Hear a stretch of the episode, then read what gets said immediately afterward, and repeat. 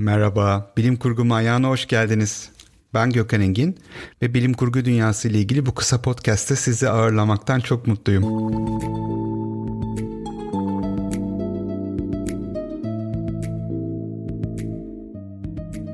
Bu yayında bilim kurgu dünyasının ilk bakışta göze görünür yüzünün arkasına bir göz atıp bu ilk bakışla göremeyebileceğimiz ne gibi insan hikayeleri, ne gibi semboller, ne gibi fikirler ortaya çıkıyor hep beraber inceleyeceğiz.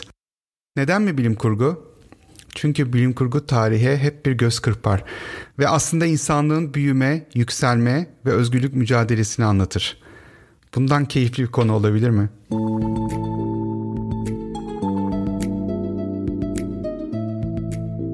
Bu yayını kısa bölümler halinde tasarladım. İlk bölümde podcast'in de hikayesini anlatacağımdan dolayı biraz daha uzun bir bölüm olabilir.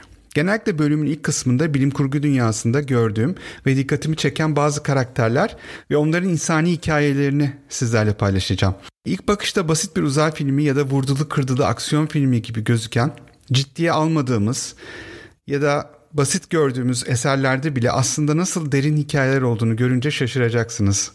İkinci kısımda yine bilim kurgu dünyasında gördüğüm ve günümüzdeki bilimsel ya da felsefi tartışmalarla da ilgisi olan konuları konuşacağız. Örneğin ölümsüzlük, dinler, iyilik kötülük ya da evrende yalnız mıyız gibi konular bunlar. Yine görünür olanların arkasına bakacağız. Biraz düşünmeye çalışacağız. Kapanışa geçmeden önce de son olarak çok severek okuduğum ya da izlediğim bazı bilim kurgu eserlerinden bahsedeceğim. Bunları öneri olarak belirtmek istemiyorum. Çünkü bu alanda öyle bir otoritem yok. Ama bazı çalışmaları henüz deneyimlememiş olanlarımız için de paylaşmamın faydalı olacağını düşündüm. Önemli bir konuyu da hatırlatmak istiyorum. Bu yayında İngilizce'de spoiler alert tabir edilen konulara girebilirim. Çünkü bilim kurgu eserlerinden bahsedeceğiz ve bunları henüz seyretmemiş ya da okumamış olanlarımız olabilir. Bunları yayın notlarında belirtmeye çalışırım. Yeteri kadar giriş yaptık sanırım. Haydi başlayalım.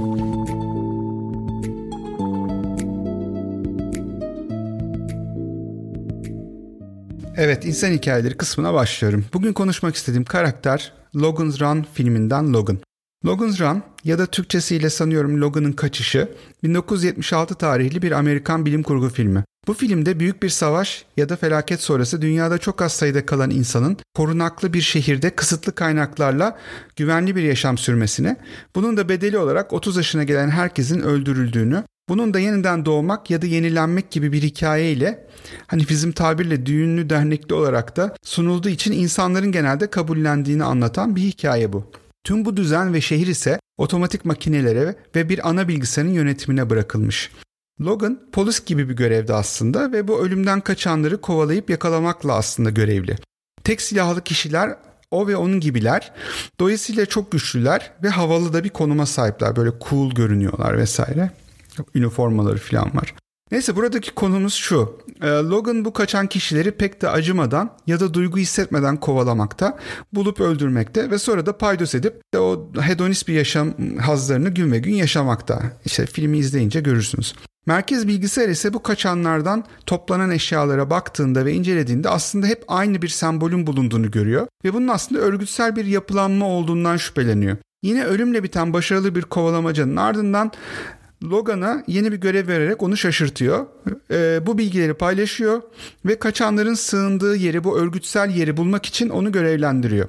Ama burada yine bizim tabirle zurnanın zırt dediği yer şudur ki Logan'ı da aslında e, bunlardan biri olarak kabul edilmesi için yaşını ilerletiyor kayıtlarda ve onu da ölümlüler listesine koyuyor. Dolayısıyla Logan da artık kaçmak zorunda kalıyor. Ve bu yalandan kaçış ile aslında örgüte sızmaya ve yakalamaya çalışıyor. O sırada aslında Logan'ı etkileyen üç şey oluyor benim de gördüğüm ve aslında bu filmin bana düşündürdükleri olarak paylaşıyorum. Bir kendisinin ölüm sırasının gelmesi ve kendi hayatı için kaçması çok da düşünmeden öldürdüğü kaçaklarla aslında bir empati yapmasını, onlarla kendini aynı yerde görmesini ve onlara insani olarak bir yakınlık duymaya başlamasına yol açıyor. Kendi kaçış sırasında tanıştığı bu insanlar ve onların mücadeleleri onu da etkiliyor aslında. Empatisi ve duygu dünyası aslında zayıf bir karakter. Ee, ve başlarda açıkça mekanik davranışlar sergiliyor. Yani böyle duygusuz bir yapısı var. Seyretmemiş kişiler için çok da detay vermiyorum tabii ama bu macera sırasında tanıştığı ve yakınlaştığı insanlar sayesinde aslında kendi de insanileşmeye başlıyor. Bu birinci noktaydı. İkinci nokta kaçışı sırasında şehrin otomatik sistemlerini, altyapısını ve aslında kaçakların nihai akıbetini de görünce ve tabii bu gizli görevi ilk alırken merkez bilgisayarın da bazı sözlerinden aslında 30 yaşında bir yenilenme ya da yeniden doğuş olmayabileceğini de anlayınca sisteme olan inancı ve güveni çok derinden sarsılıyor. Ve son olarak üçüncü nokta olarak da kaçışı sırasında dış dünyaya çıkarak geçmişte olanları ve dünyanın halini görünce kendisini kovalayan çok yakın bir arkadaşı var. Onun da fanatik inançlarına bağlılığını ve kendisinin de daha günler önce öyle olduğunu aslında görünce fark edince mevcut sistemin değişmesi gerektiğini görüyor. Dışarıda çok büyük ve güzel bir dünya var. Kimsenin 30 yaşında ölmesine gerek yok. Dolayısıyla insanlar özgürleşebilir. Bunu görüyor ve bunu yapmaya çalışıyor. Bu aslında Logan'ın büyüme ve olgunlaşma hikayesini anlatıyor. Yani hepimizin tüm insanlar olarak yaşadığımız hayat hikayesini özetliyor. Önce bencil, sonra empati kazanan, öğrenen ve en sonunda sadece kendini değil başkalarını da kurtarmayı düşünerek harekete geçen bir insan oluyor. Zaman ve hikaye ne olursa olsun hepimiz aslında bu aşamalardan geçiyoruz bence öyle değil mi?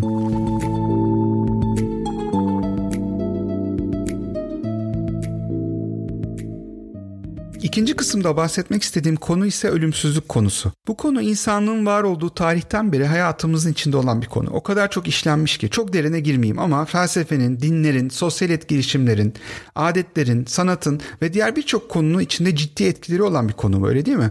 Bilim kurgu dünyası biliyorsunuz bazen dünyadaki bilimsel gelişmeleri de takip ediyor ya da paralel gidiyor. Örneğin kuantum teorisi ya da parçacık fiziği konusunda gelişmeler oldukça o konuda bilim kurgu dünyasında da bu konuların işlendiği eserler, hikayeler görmeye başlıyoruz. Ölüm ve ölümsüzlük ise bu konularda çok yeni bir gelişme olmadığı için yani ölümsüzlüğü bulmadığımız ya da insan hayatını bir anda 100 yıl uzatamadığımız için ya tabii çok sık yenilenen bir konu değil ve bilim kurgu dünyasında da çok öyle e, fantazisi olan bir şey değil. Fakat birkaç tane örnek gördüm. Bunlardan bahsetmek istiyorum. E, sizlerin de kesin benim görmediğim, okumadığım, seyretmediğim e, eserlerle ilgili deneyimler olmuştur. İlk aklıma gelen Netflix'te de dizisi çıktığı için popüler kültüre de geçti biraz ama Altered Carbon dünyası. Ben açıkçası Altered Carbon ve takip eden seri kitaplarını diziden çok önce ilk çıktıkları zamanlar yani bundan 15-20 yıl önce okudum. Diziyi de çok detaylı hepsini seyretmedim. Güzel bir dizi ama bir şey demiyorum. Altered Carbon 2002 yılında yayınlandı. Yazarı da çok çok beğendim ve hayranı oldum. Richard K. Morgan. Fakat burada konu şu insanların ölümsüzlüğe erişmeleri şöyle mümkün oluyor bu dünyada. Herkesin omuriliğinde bir cihaz var. Buna stack deniyor. Ve bu sizin yaşadıklarınızı, hissettiklerinizi yani bütün beyninizi kaydediyor düzenli olarak. Öldüğünüzde bu çıkarılabiliyor. Başka vücuda takılabiliyor. Saklanabiliyor. Ve o vücutta hayata devam edebiliyorsunuz. Eğer yeni bir vücuda takıldıysanız. İşte bunun tabii çok zengin yansımaları var. Yani çok işlenecek konu çıkıyor böyle bir şeyden. Zaten yazar da bunları çok güzel 2-3 kitapta işliyor. Dizide de bazıları işlendi. Gördüm yani gösterilmiş. Yani garip geldiği için göze e, işte bir karakter başka bir karakterin vücudunda aile yemeğine katılıyor falan. Hani biraz yani garip şeyler. Hani çok beğenmemiş olabilirsiniz. Bu konuda benim dikkatimi çeken birkaç konu oldu. Onları paylaşmak istiyorum aslında. Siz de biraz belki bunları düşünmüşsünüzdür ya da belki şimdi düşünürsünüz. Yeni bir vücuda geçecek ya da kendi vücudunu klonlatacak parası yoksa birinin dijital bir kayıt olarak bir kenarda yıllarca durabiliyor. Belki de sonsuza kadar. Ya kimse onu alıp kullanmıyor. Dolayısıyla aslında ölümsüzlük para durumuna bağımlı hale geliyor. İkinci konu bir suç işler ve tutuklanırsanız vücudunuzu elinizden alıp geçici olarak başkalarına verebiliyorlar. Ki bu şeyde de oluyor dizide de. O zaman da yine maddi durumunuza göre ya da e, toplumdaki yerinize göre vücutsuz kalma durumunuz, hayatınıza devam edememe durumunuz var. Sevdiğiniz kişiler sizin vücudunuzda bir başkasını görebilirler. E, bunlar çok garip hikayeler, e, durumlar yaratabiliyor aslında bakarsanız. Çok çok malzeme çıkıyor bu işten. Üçüncü e, konu stackleri fiziksel olarak parçalar ya da zarar verirseniz kayıtlarınız silindiği için kesin ölmüş olursunuz. Buna permadeath deniyor işte kitapta. Yani kesin nihai ölüm. Yani kurtarış yok. E tabii çok zengin kişiler ne yapıyor? Bu stacklerinin yani bu cihazın yedeklerini uzaktan olan işte nasıl bizde Wi-Fi ya da e, 3G neyse 4G, 5G üzerinden yapılıyorsa öyle bir bağlantıyla uzakta bir yerde güvenli bir yere kopyalattırıyorlar. Tabii bunun için çok para ve force lazım. E bu sayede yani vücutları yok olsa o stack yok olsa bile onlar nihai olarak ölmüyorlar. O son backup'a diyeyim yedek, yedeğe geri dönüyorlar.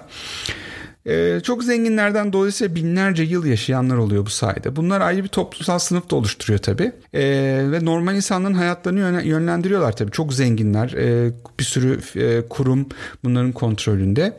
Bir çeşit yarı tanrı gibi oluyorlar. Bu da ilginç bir konu bence. Ee, çok uzun yaşayanlar sıkıntıdan ve yenilik arayışından dolayı bizlere garip ya da ahlaksız gelebilecek kitapta da anlatılan çok detayına girmeyeceğim şu anda fiziksel aktivitelere ve fantazilere girebiliyorlar. E, bu da hem normal geliyor size hem de garip geliyor. E, bu da ilginç bir konu. Son olarak yedinci konu Öldürülünce stekinizi alan şahıs ya da kurumların kölesi haline gelmiş olabiliyorsunuz. Yani örneğin e, sizi sanal bir dünyada e, yeniden canlandırıp sorguya çekebiliyorlar, işkence edip böyle şeyler oluyor kitaplarda o, o seride ve dizide de oluyor galiba. Dolayısıyla e, bu da çok ilginç. Yani e, biraz da korkutucu aslında öyle değil mi? Kontrol sizden gidiyor.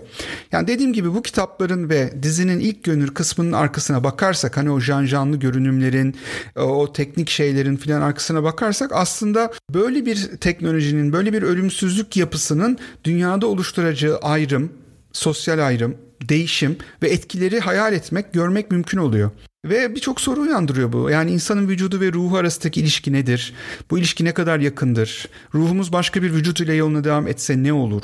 Bizi biz yapan nedir? Sevgimiz ve duygularımız karşıdaki insanların fizikleriyle ne kadar alakalı? Bu tür bir teknoloji beraberinde insanlığın da bir şekilde evrimini getirir mi? Yani bir değişim getirir mi? Yoksa aynı tas aynı hamam devam mı eder? Ya bu soruları bizlere düşündürten çok ilginç bir dünya yaratıyor aslında bu kitaplar ve e, yazarın eserleri. Dolayısıyla çok ben seviyorum o yüzden. Umarım siz de bu gözle incelersiniz bilim kurguyu. Yoksa bu eser de birçok diğer çalışma gibi bir aksiyon bilim kurgu serisi olarak e, kütüphanenizde ya da dijital dünyanızda kalabilir. O yüzden bu serideki orijinal kitapları orijinal İngilizce diliyle okumanızı yani şiddetle tavsiye ederim.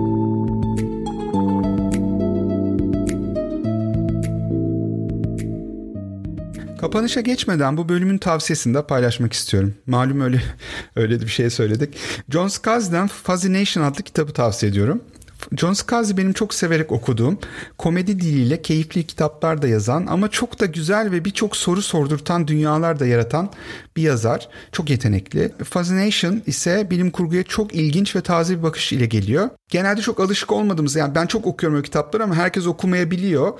Ee, çok ciddi e, imajı olan bir sanat dalı aslında bilim kurgu ya da hani çok vurdulu kırdılı hani Hollywood tarzı. Ama onun dibinde bir de e, gerçekten böyle komedi ya da dedektiflik unsurlarıyla bezenmiş çok güzel bilim kurgu eserleri de var. Onlardan biri bu. Aslında bunu hazırlanırken e, şunu da gördüm ki bu kitap aslında H.B.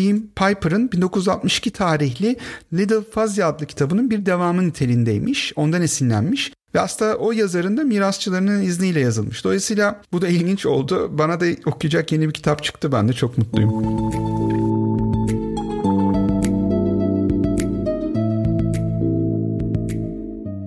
Evet, ilk bölümün sonuna geldik.